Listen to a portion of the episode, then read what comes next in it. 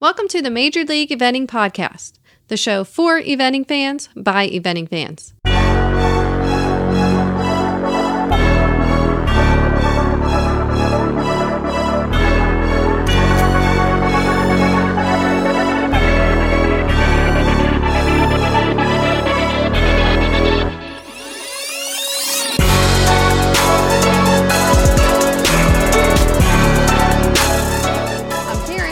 And I'm Rob. Karen, very exciting. Very exciting. We have a brand new sponsor to the Major League Eventing podcast. So we would like to introduce our brand new sponsor. Mm-hmm. They have a product that every horse owner should and farm owner should yeah, have. definitely. So we'd like to welcome to the show and welcome to the Major League Eventing family, the EMO Equine Insurance Agency. And today, Karen, we Mm-hmm. have from the agency talking with us, we have two Two. representatives from EMO. We have Lindsay Williamson and Stephanie Dean. Ladies, thank welcome to the show. Welcome. Thank you. We are so happy to be here. Thank you. Happy to be here. We're super super happy. Yeah, we, super happy. Karen, Karen, we Yes. you met Lindsay Yes. shopping insurance. Yes. did you not? Yes, I did. So you have a personal relationship with Lindsay. mm-hmm. And let me tell you, Lindsay, when uh when Karen got done talking to you, I she had a, like a girl crush or something. I don't know what it was. She- all I know, all I heard was how great Lindsay yeah, is. Oh, awesome. the best. I mean, you, you were great. I mean, I, I I went around to different insurance agencies and and you know, like besides EMO having the best coverage and and prices, I mean, just just you alone. I mean, that that's what definitely sold us. Oh, I mean, trust you me. were- Oh, well, the feeling awesome. is mutual. that was wonderful, wonderful. So, so while we're on the subject of of uh, uh, let's um, we always like to get to know people, Karen, Mhm, right yes, on we the do. show. So, what do you say before we kind of get into the meat and potatoes of learning about the EMO uh, Equine Insurance Agency? What do you say we learn a little bit about you ladies individually? So, Lindsay, uh, can you tell us a little bit about yourself and if you have like an equestrian background? I do, yeah, absolutely. So I our office is here in Warrenton, Virginia. I grew up on a horse farm just a little bit south of there in um, Culpeper, Virginia, where my parents are um, the professionals. They have a, a boarding and training facility down there in Culpeper, where they mostly focus on um, the fox hunters.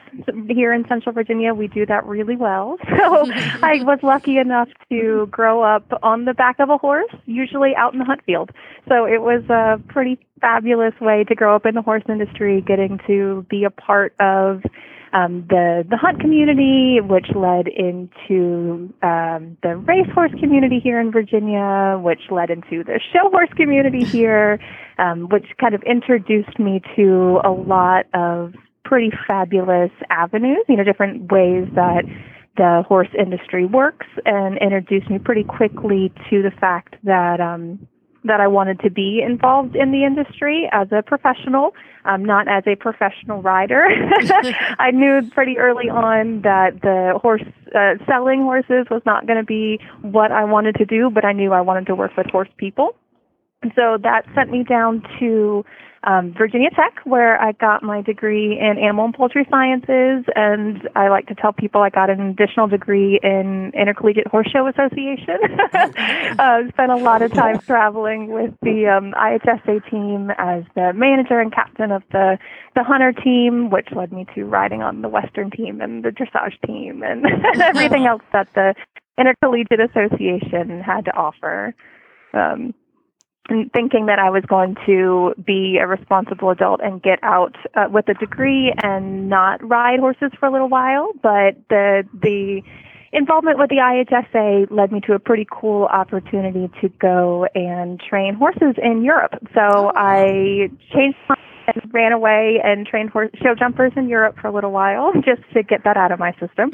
Because at 21, the um, best time to think that riding 10 horses a day is, you know, the only way to live. and then I came back to the United States and decided to use that degree. And here I am today selling Wow. equine insurance instead of selling show jumpers. I don't know.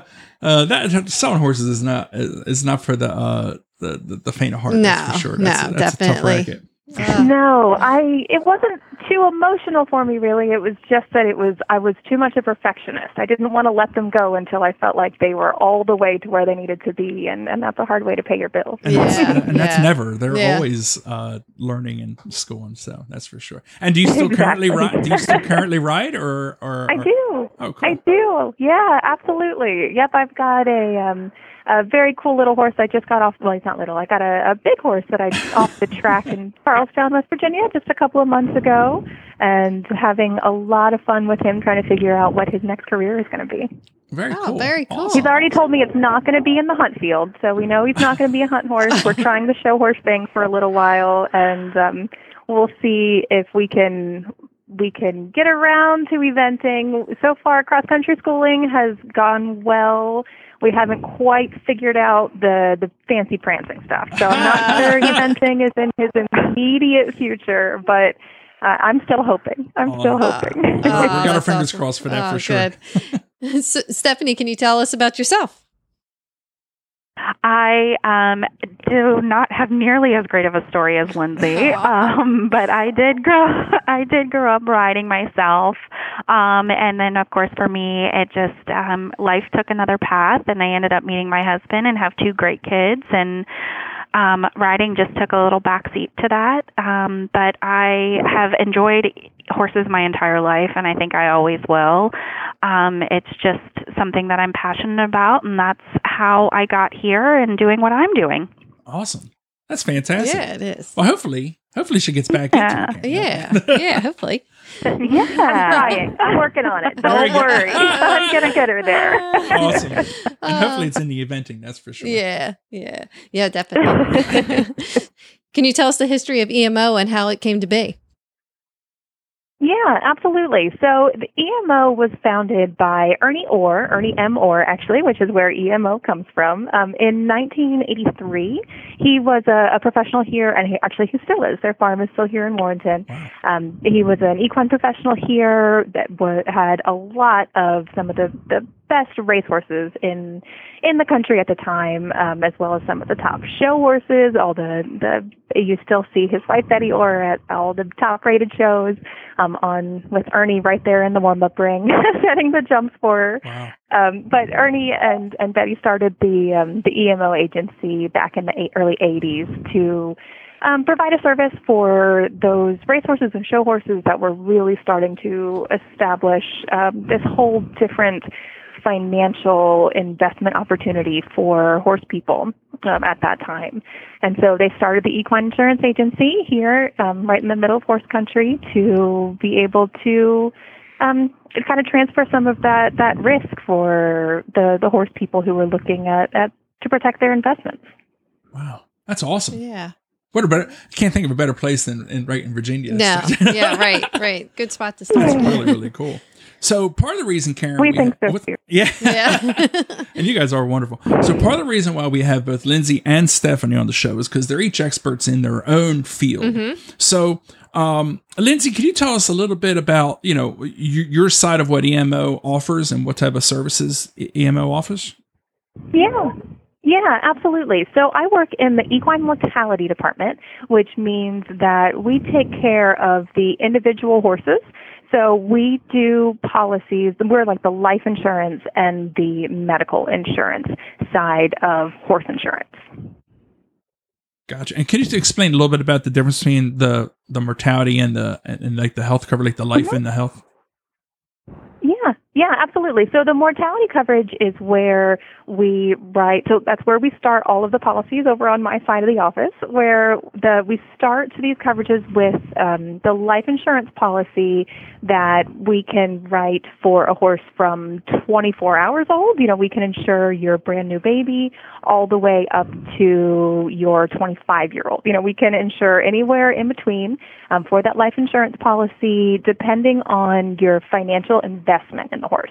So that means that if you have a recent purchase or a baby, a homebred that you've bred, um, we can insure that horse for whatever your initial investment is, which is where sometimes I get people that can, you know, they for perfect example is my baby OTTB that I just bought off the track. He's worth a million dollars to me. I'm having so much fun in him. But the day that I purchased him uh, you know, at Charlestown for two thousand dollars, that was all of the financial investment that I had in him. So at that point, even though he was worth a million dollars to me, his my financial investment in him was only two thousand dollars.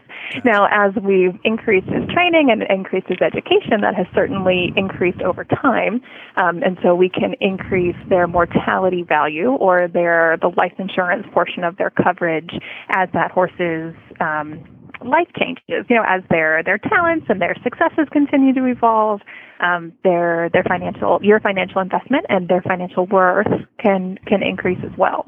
Gotcha. Um, and so that mortality coverage is kind of where we start, and then we can have, you know, depending on what people's financial risk is, you know, we have some people that are more worried about that initial purchase price. You know, if you're going to be importing a horse from Ireland, for example, that's already going around, you know, the, getting ready for its first four star, that initial writing the check, that six figure check is going to certainly be a big issue for you. Um, for somebody like me that got the $2,000 horse off the track, um, that's not necessarily the biggest uh, risk factor for me. What I'm more worried about is getting him home and I get him off the trailer and he's not at the ri- racetrack anymore and he runs through a fence or he gets stressed because he's not at the track anymore and he colics. So that's going to be the next step in, in what I can offer in the mortality department, which is where the, the medical coverage comes in. And so we can write policies, uh, write endorsements onto those mortality policies that can offer coverage for colic surgeries, can offer coverage for, we call it major medical or veterinary services, which is where we can reimburse people for their, their medical, their veterinary bills for any accidents, illnesses, injuries, diseases, things like that. Wow. That's Wow. awesome. Yeah, that is really cool. So in our case, we had a Karen was dealing with you, Lindsay, Mhm. for uh, uh, you know, for for like a, a horse that's owned by someone else that was like in a lease agreement essentially, mm-hmm. and Yeah, which is so common. And and and even if the the person you're leasing it from doesn't require it, you should probably get it. yeah, yeah, yes. we certainly recommend it just so that everybody is protected and everybody is on the same page and nobody gets sued. Yes. Yeah, for sure, for sure. And then the liability side, Stephanie, that's your side of the house. Can you tell us a little bit what liability, uh, what does that mean, and and who does that protect? Yes, liability um, on my side of things can run from your um, liability to cover your personally owned horse in the backyard. Um, a, we can basically, which would basically protect for bodily and, and bodily injury and property damage that that horse might cause to someone else. Um, we can go all the way up to a you know a full blown operation um, for a professional um, horse person who has many different kinds of operations going on, whether it's the liability to cover their horses, maybe boarding operations or um, horse shows, different kinds of things along those lines. Uh, we also can do liability for horse shows all the way to different kinds of farms throughout the country as well.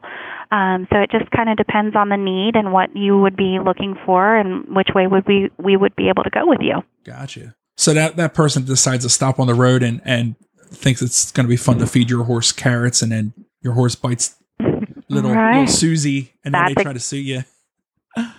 That's when that's, when we ex- need to talk to that's Stephanie. That's exactly right. That's exactly right. Exactly. Uh, Because we're also trying to help protect you from being sued as well. yeah, Yeah. that uh, I, I can Mm. definitely see where that's very Yes. very important stuff. Yeah. Karen. If someone so if someone's having um going to host uh, an event or or a show of some sort. They just call you up, and then Mm-hmm. what type of things do you guys look at for that? Is it like how many people are coming, or like what would be, uh, you know, uh, some criteria that people have to have to to get insurance for hosting a horse show? Absolutely. What we would need to know is the location of the show, um, the estimated number of participants, and the esti- estimated number of spectators.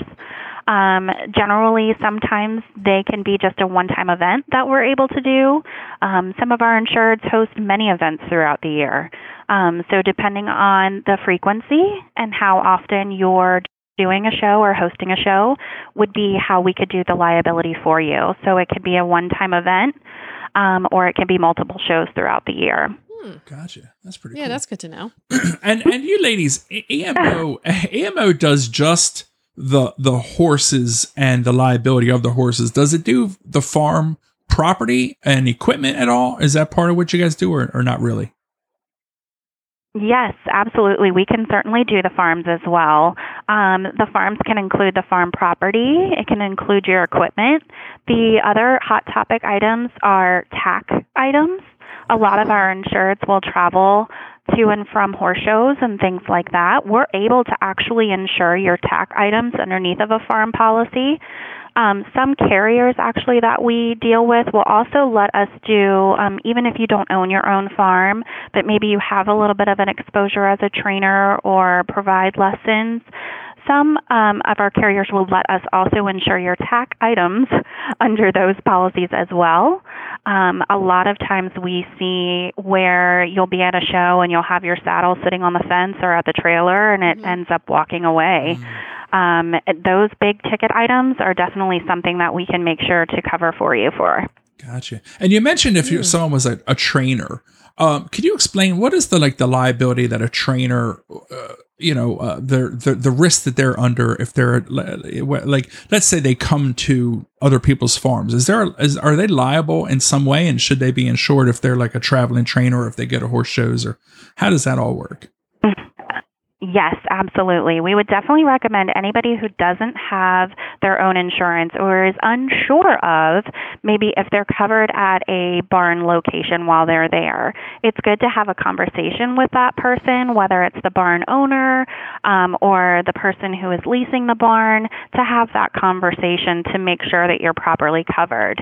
Um, if not, and it's something where you're kind of left standing on what you need to do, definitely contact an agent. Um, and what the, the questions would be is what are your planned operations? Um, what you're planning on doing, whether it's you're kind of freelancing around going to different locations, or maybe if you have a set location where you're constantly having the same people come to that one location. Um, what we would definitely recommend is also that you have a release waiver signed by anybody who's coming to take a lesson from you. What that helps with is a kind of a first defense mechanism. Um, liability is in place specifically for those type of incidences where somebody's injured. They come back and try to sue you due to their injuries. That release waiver is definitely important to have on file and updated each year um, so that you know it outlines everything. Sometimes it can be state specific on the statutes that are required um, to be included in those types of things. Um, but the liability will help pay for your defense if somebody were to bring suit against you. Um, and if it did get to the point where it was a monetary payout as well, in a settlement of some sorts, the liability would also help pay for that as well. Oof. Man, that liability. Yeah. Don't leave home without it. Yeah, for right. Yeah. That's and the, now the territories that you guys cover, are you uh, just in Virginia or are you? Uh, Oh no. Where- where- where- no, where- we are everywhere within the continental United States, Oh. so we can take care of you anywhere within the U.S. Um, if you if you live anywhere in the United States, except for Alaska and Hawaii, we're not quite there yet. there aren't quite enough vet schools and surgical hospitals um, for us to be able to write mortality coverage in in Alaska or Hawaii yet. But anywhere else in the U.S.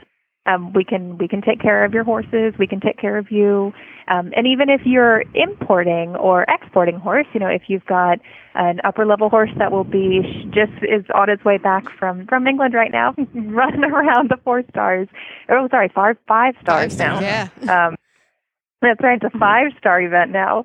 Um, we can actually take care of that territory extension as long as your horse is based primarily in the United States. Oh, or if very you go over to Ireland and, and you buy a horse today, uh, but it's going to take a couple of weeks to get it on a plane and get it home, we can we can cover them over there as long as they're Wow. coming over here eventually. a territory extension. Wow. That's a that's a good good word. Yeah. now, is. so if someone is, let's say, going overseas, or if they're going to just Canada, not not like just Canada, but you know they're going out of the country. Do they have to let, do, do we have to let you know, or is that something that's just kind of assumed that okay, the horse is stabled here, it was at a show, it got injured in transit or at the show out of the country, or should people call and let you know that the horse is leaving the country?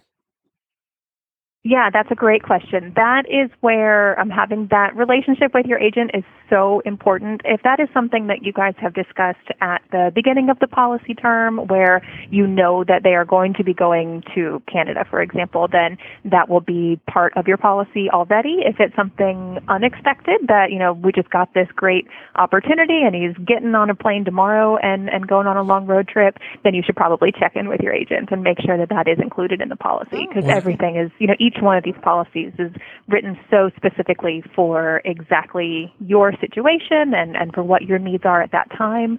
And the policy is written for a whole year, so lots of things can change in mm-hmm. that year.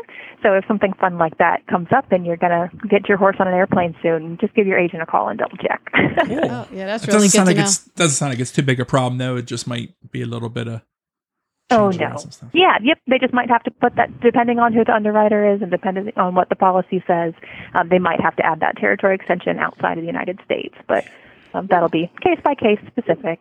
This is fantastic. Yeah, this is great information. Oh my gosh! Good to know. Well, you know, it's so nice. It's it's really great talking to you two, Stephanie and Lindsay. Like, uh, you know, I definitely understand why Karen was so you know happy dealing with you guys because you guys have just all the answers and you're just easy to answer and talk to. And hey, insurance is scary. It is. You know, you, you, first off, you're, you're getting this horse, and you're like, "Oh no, I, I I can barely afford a horse now. Can I? How do I afford to insure it?" And you know, really, it's it's really not that unreasonable. no, it's Karen. not. it definitely really worth- isn't. I sleep It's a not lot. supposed to be scary.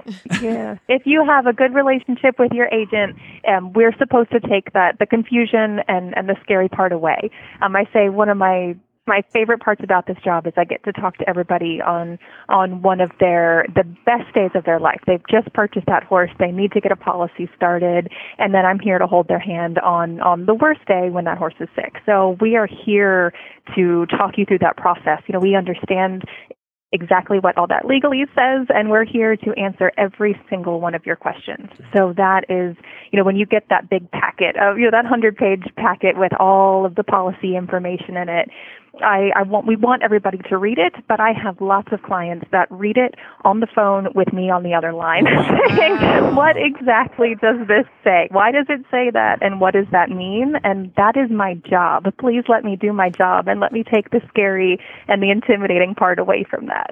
Gotcha. and if so, so and oh, just just this popped in my head, Karen. But if someone had a um, let's say a colic emergency and they had the colic insurance and so forth, um, and the horse needed to go in and get rushed in for surgery, and it's uh Saturday at midnight, your office is closed. Like, how does that work? What what is the? Um, can you just tell us like how Yep, that kind of works?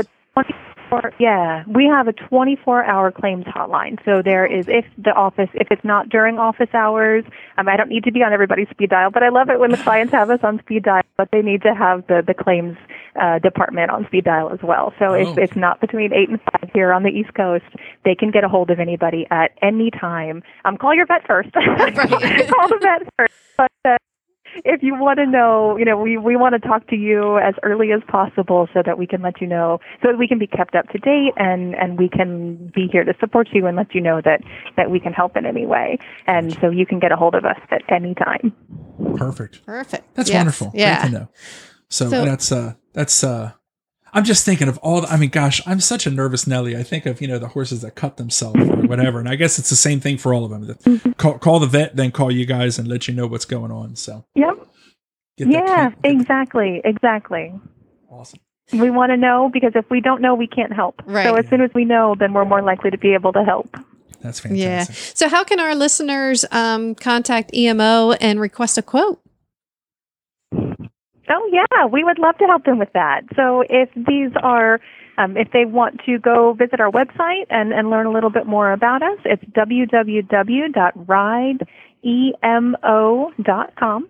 So they can check out our website at any time. If they want to give us a call here at the office for 540-347-3552 and ask for Lindsay if you want to talk about your horse or ask for Stephanie Dean if you want to talk about your farm or your liability coverage. Oh, that's fantastic. Yeah. Karen, we have the best sponsors or what? We do. This is fantastic. It's it's the best. it is so wonderful. We're so thankful that um you know we, we try to make sure that everyone that we work with are, are quality, good people, Karen, Mhm. and uh the EMO Equine Insurance Agency, Karen, is just first class. The best. And uh, man, as soon as Oh. we started dealing with you guys, we were just like, you know what, Karen, we need to reach out to these guys because these are the type of people that we want to, you know, bring to our audience. So thank you so much for sponsoring us, and uh, we're just so excited, so excited to have you So on excited. board. Yeah. We are too. Awesome. We're excited to be a part of the family. You guys are doing a really cool thing and, and reaching a really cool group of people, and we want to be a part of it. Thanks for listening. We hope you enjoyed today's podcast. You can leave us a review on Apple iTunes or visit us at majorleagueeventing.com. Cheers.